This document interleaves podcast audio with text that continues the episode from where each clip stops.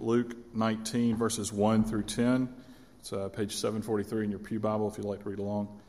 Jesus entered Jericho and was passing through. A man was there by the name of Zacchaeus. He was a chief tax collector and was wealthy. He wanted to see who Jesus was, but being a short man, he could not because of the crowd. So he ran ahead and climbed a sycamore fig tree to see him, since Jesus was coming that way. When he reached the spot, he, when Jesus reached the spot, he looked up to him and said, Zacchaeus, come down immediately. I must stay at your house today. So he came down and once at once and welcomed him gladly. All the people saw this and began to mutter, He has gone to the guest of a sinner.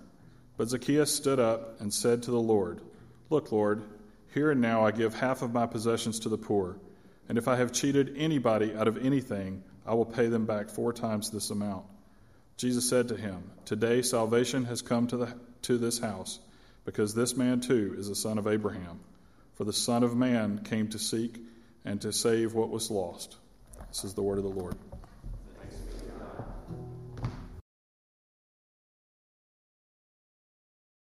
We are marvelously blessed this morning because we're talking about Zacchaeus. And Ann Carter Hudson was so solid in the first hour that we begged her, begged her to be here the second hour. How many y'all remember the Zacchaeus song and have sung it before? Raise your hand. Okay. Well, she's going to lead us, and Keith, you're going to kind of back her up there as best you have the capability to do. And I know, she's ready for the road. But anyway, we're going to sing the Zacchaeus song. And I think we're going to sing it one time where she does uh, both stanzas, and then we're going to go back and sing it with her, right? Okay, very good. Zacchaeus was a wee little man, and a wee little man was he. He climbed up in a sycamore tree, for the Lord he wanted to see.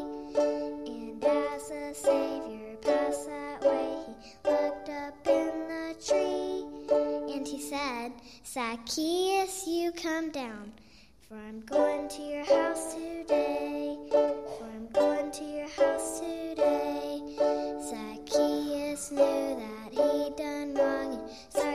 Sins was he. Lord, to the poor I'll give one half of all my goods, said he. And if I've cheated anyone four times will I repay. And Jesus said, Salvation has come to you. I have come to seek and save. I have come to seek and save. Oh, let's all sing that together. Zacchaeus was a wee little man, and a wee little man was he. He climbed up in a sycamore tree, for the Lord he wanted to see. And as the Savior passed that way, he looked up in the tree. And he said, Zacchaeus, you come down. For I'm going to your house today.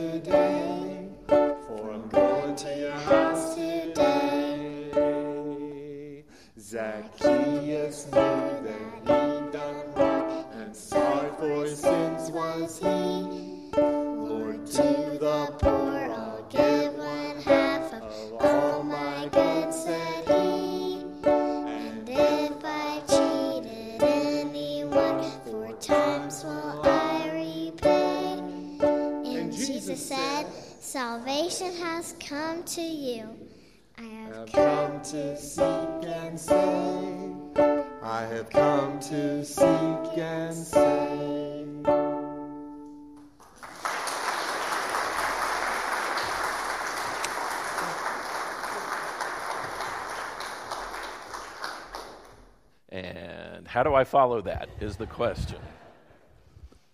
Thank you so much, Ann Carter. That was awesome. Even better the second time around. Thank you so much for hanging around for that. All right, so this is the second in a series entitled From Grumbling to Grace. There are three instances in the Gospels where the actual word grumbling occurs. And it has to do with people grumbling because they're not wanting certain people to receive grace because they don't think those people are deserving of it. Last week we talked about the parable of the laborers in the vineyard. This morning we talk about Zacchaeus. moving from grumbling to grace. And I just want to jump right into it, and you can follow with your outline in your handout or just follow it up here. First of all, moving from grumbling to grace involves signing the mission statement. Now, what do I mean by that? Well, this is a wonderful story. It's so time honored. We know it, it's so familiar. But it's interesting because it culminates in Jesus sharing his own mission statement in the very final verse. Uh, you remember back in the 80s, you know, you had uh, organizations and corporations and schools that would have a stated mission statement. They said you need to come up with a clear, concise, simple mission statement. And then not long after that, there were certain books that came out and said, you know what? You should come up with your own personal mission statement. How many of y'all have ever just written out your own personal mission statement for some reason, for some extra? Really, not many? Okay, a few of you have. Okay, big in the 90s anyway. Personal mission statement. Well, Jesus himself declares his own personal mission statement in the very last verse. Let's look at verse 10. This is at the end of his encounter with Zacchaeus. For the Son of Man came to do what? To seek and to save those who were lost. That really is his mission statement to seek and to save those who are lost. Now, could you honestly say this morning that you buy into that mission statement? I hope it is in the affirmative, but, but can you say that? You know, it appears that Zacchaeus wound up buying into it immediately. I mean, he became a changed man. He begins to make restitution immediately. Let's back up to verse 8. Zacchaeus stood before the Lord and said, I will give half my wealth to the poor, Lord, and if I've cheated anyone on their taxes, I will give them back four times as much. Now, back in the Old Testament in Numbers chapter 5, if you um, voluntarily confessed that you had stolen from someone, for restitution, what you did was pay them back the same amount plus 20%. So if you steal 100 bucks, you confess it and you give them back $120. Well, it, with that math, Zacchaeus said, I stole 100 bucks, but I'm going to give you back $400, four times as much, much more than what the Old Testament was even saying you had to do based on Old Testament law. He's a changed man. He has bought into this mission statement. Well, are you a changed person because of Jesus? And do you show this to others on a regular basis, showing that you really are signed over onto this mission statement and sold out for it? Or is all this, again, just a cultural thing because you and I live somewhere near Mountain Brook and, and, and you know, we're in the buckle of the Bible Belt and this is the politically correct thing to do and it, it, it helps us pass through our culture a little more easily? No, are you really signed on for it? You know, would you really be willing to be on mission for him even when it's challenging or awkward or, or uncomfortable or when you risk rejection? You know, would you move out of that cocoon of comfort? You know, how do we move from grumbling about grace towards sinners to sharing the grace of Jesus to sinners? Well, we sign on on the mission statement, and we're going to come back to that a little bit later. But moving from grumbling to grace also involves closing the distance. Closing the distance. Through his accepting Zacchaeus, Jesus closed the distance between Zacchaeus and God introduced him to God because of the love that he showed. Now, tax collectors were hated back then. You know this. If you notice, though, in verse 2, it says Zacchaeus wasn't just a tax collector, he was what? Chief tax collector. The NLT says he was a ruler or the ruler among tax collectors. So all the publicans were hated, but he was the most hated publican, okay? And they served the oppressive Roman regime but it's interesting, tax collectors did not get paid by the Roman government, they just collected taxes for them. So, how did they make their money? Oh, it was basically protection money. It's kind of like what we do today or hear about today or see in movies with mobsters offering protection money. They would go and find people who owed a lot of taxes and who hadn't paid it yet when they should have or they simply can't pay and instead of you know them having to pay those taxes they would just take a fee from them not to report them to the roman regime right be like you getting paid by someone so you won't report them to the IRS. That's basically what's going on here. So it really was like charging protection money, just like mobsters do today. So you can understand where good, upstanding, righteous people wouldn't associate with these folks. I mean, it was a way of life for Zacchaeus to be cut off from people socially and otherwise. He was a pariah in the community. So when Jesus is entering the city, though, what does Zacchaeus do? He he climbs a tree. climbs a tree. And you might think that what he's doing is, well, I don't want to be down there among these people. Uh, you know, I'd like to watch this, but I don't want to be a part of it. I want to distance myself as I'm used to being at a distance anyway. But, but you, we got to ask the question why would a corrupt government official even be there? Why would he even be, be present for this? He didn't have to be. Was he curious? Was he looking for something? Maybe on some level he was hoping for some significant encounter, which is indeed what he got. But clearly he wanted to see Jesus. He wanted to learn something about Jesus so much so that he, as a wealthy citizen of that town, was willing to kind of lower himself and then build himself up by getting up in a tree to offset his shortness. But the cool thing is, the amazing thing here, and what caused the grumbling among all the people, is that Jesus was so zealous to see Zacchaeus and meet him that he very publicly invited himself to Zacchaeus' home. And this is the most despised person, perhaps, in all of Jericho. And I want you to notice this. In verse 7, it says this, but all the people, now the NLT doesn't use the all, it says, but the people were displeased. Every other translation makes it clear when it says the people, it means everybody. This is the only place in the Gospels where people grumble and are upset with Jesus, and it makes clear that everybody's mad at him. not just the religious leaders, not just the Pharisees, not just the teachers of the law, but the disciples as well, and the general public as well. But all the people were displeased. He has gone to be the guest of a notorious sinner, they grumbled. Why in the world is Jesus going to this guy's house? So, what's Jesus doing? You know what he's doing? He's offering acceptance before repentance. He's offering Zacchaeus the chance to repent after realizing that he is accepted by Jesus. It's this unexpected word of love from Jesus that closed the distance between himself and Zacchaeus. Zacchaeus was totally not expecting this as someone who is a rejected man, an outsider. But Jesus broke that pattern of rejection by reaching out to Zacchaeus, by, by bringing the distance a bit inward and close to each other.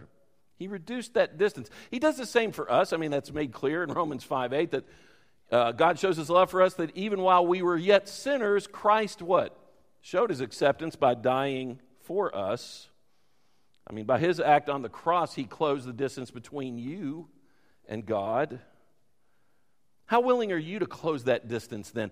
Especially with the people that are hard to love. That's what he was doing here. That's what he was embodying, incarnating here.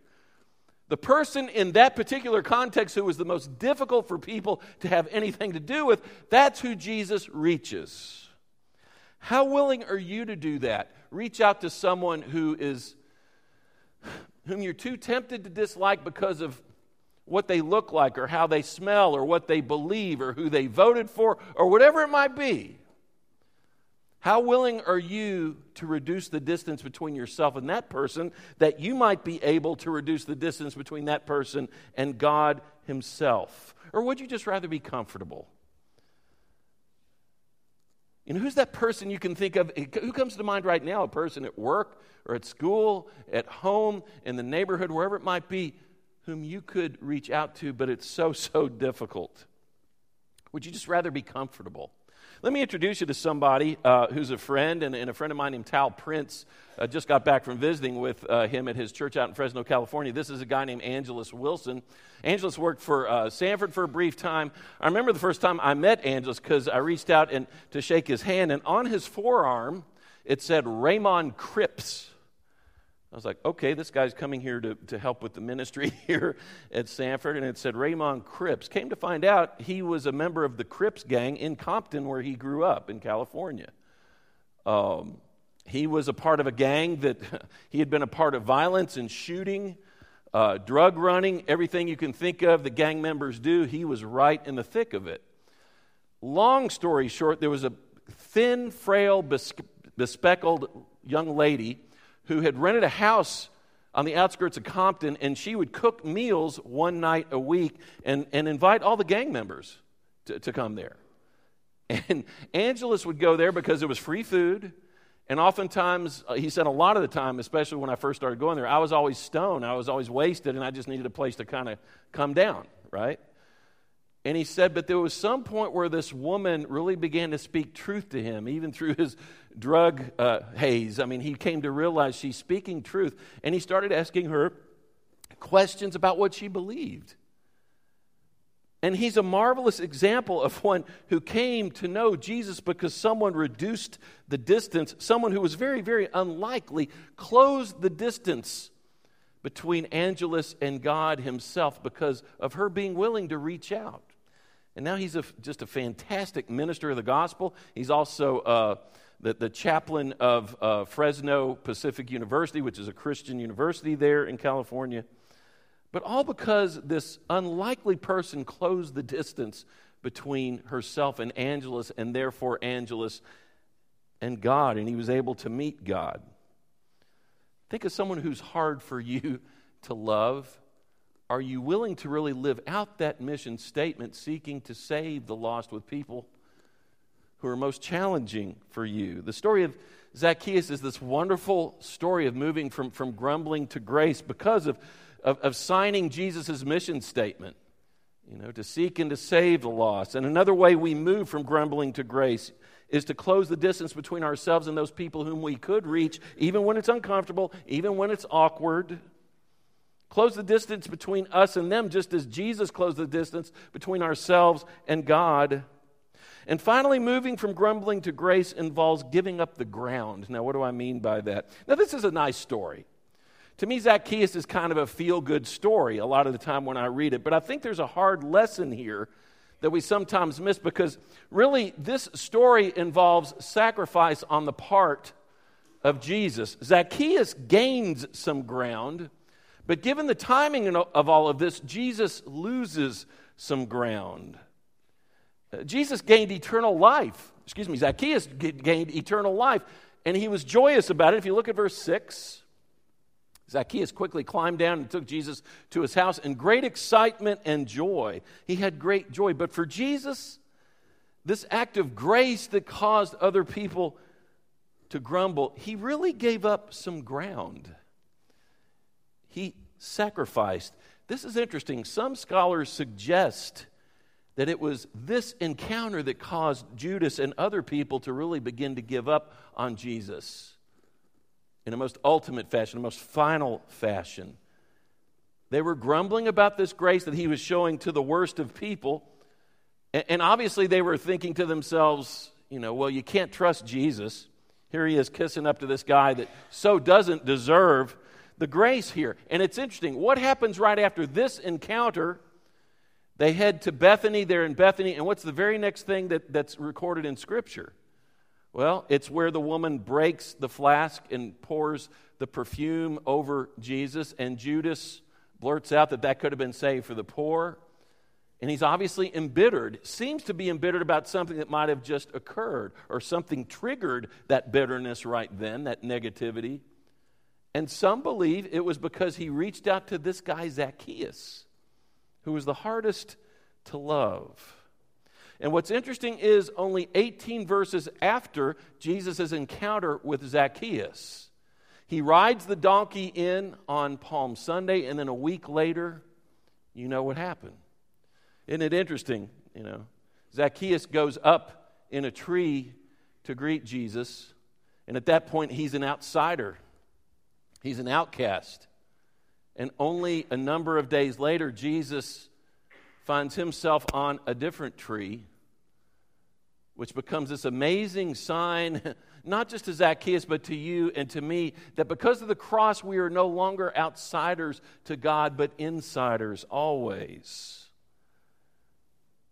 The cross tells Zacchaeus that he matters to God, and he's telling us that as well. Let's go back to the mission statement for just a minute to seek and to save the lost. Are you willing to help others who are hardest to love, especially when it means you're going to you're going to give up some ground? You're helping them gain ground. But in the process, you might give up some ground, give up something, give up your comfort, give up some of your time, give up being liked by certain people. Give up some physical energy.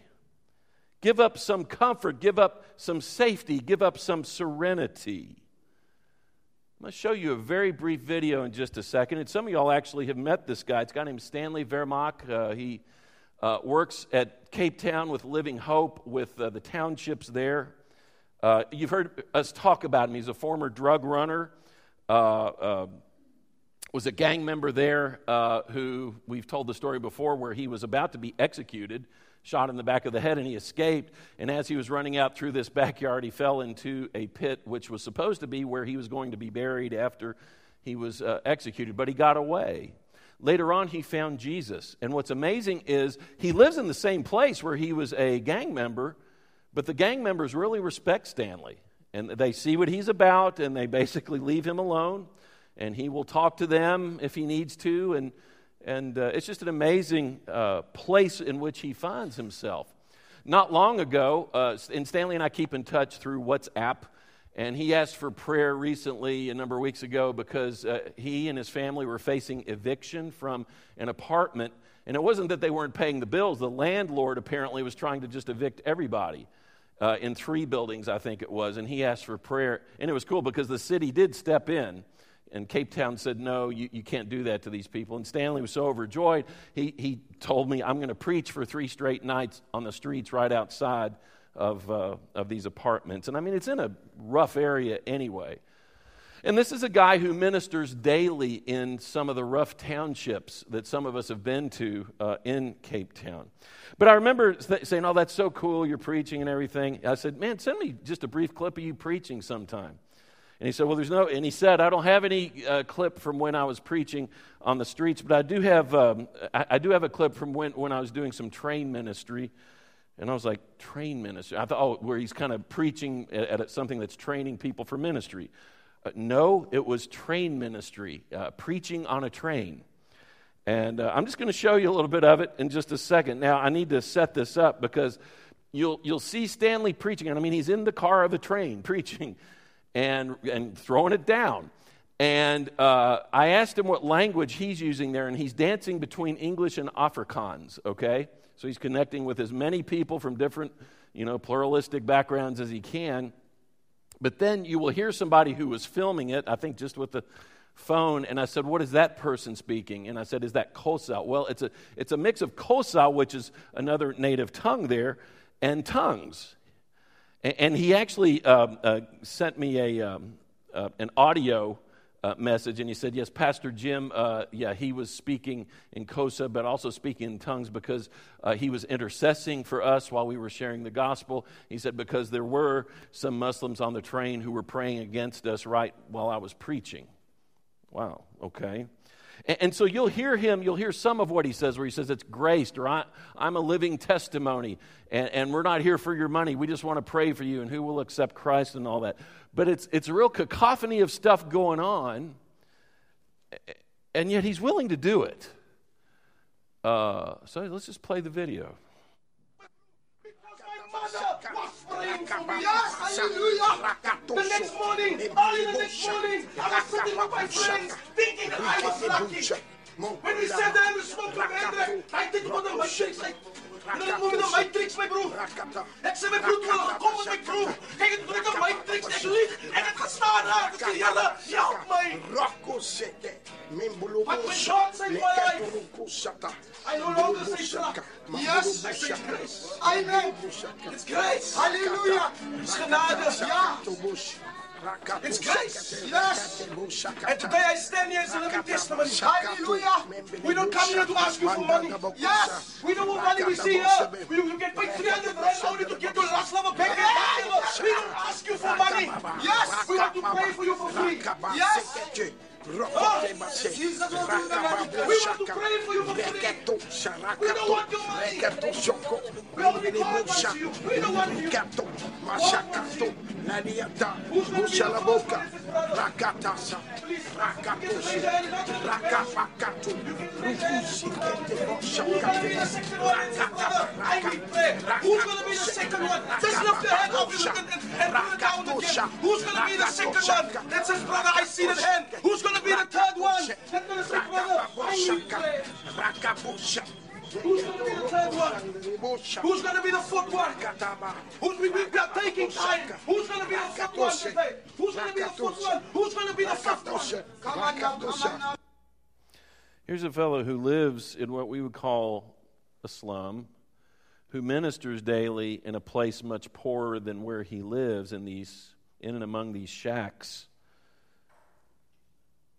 Struggles with poverty every day, works as best he can to pay the bills, raising a wonderful family in a place so challenging, and yet willing to get on a train with people praying against him and just throwing the gospel out there. How radical, how uncomfortable, how unsophisticated, how unmountain brook, how unintellectual, how awkward. Hallelujah.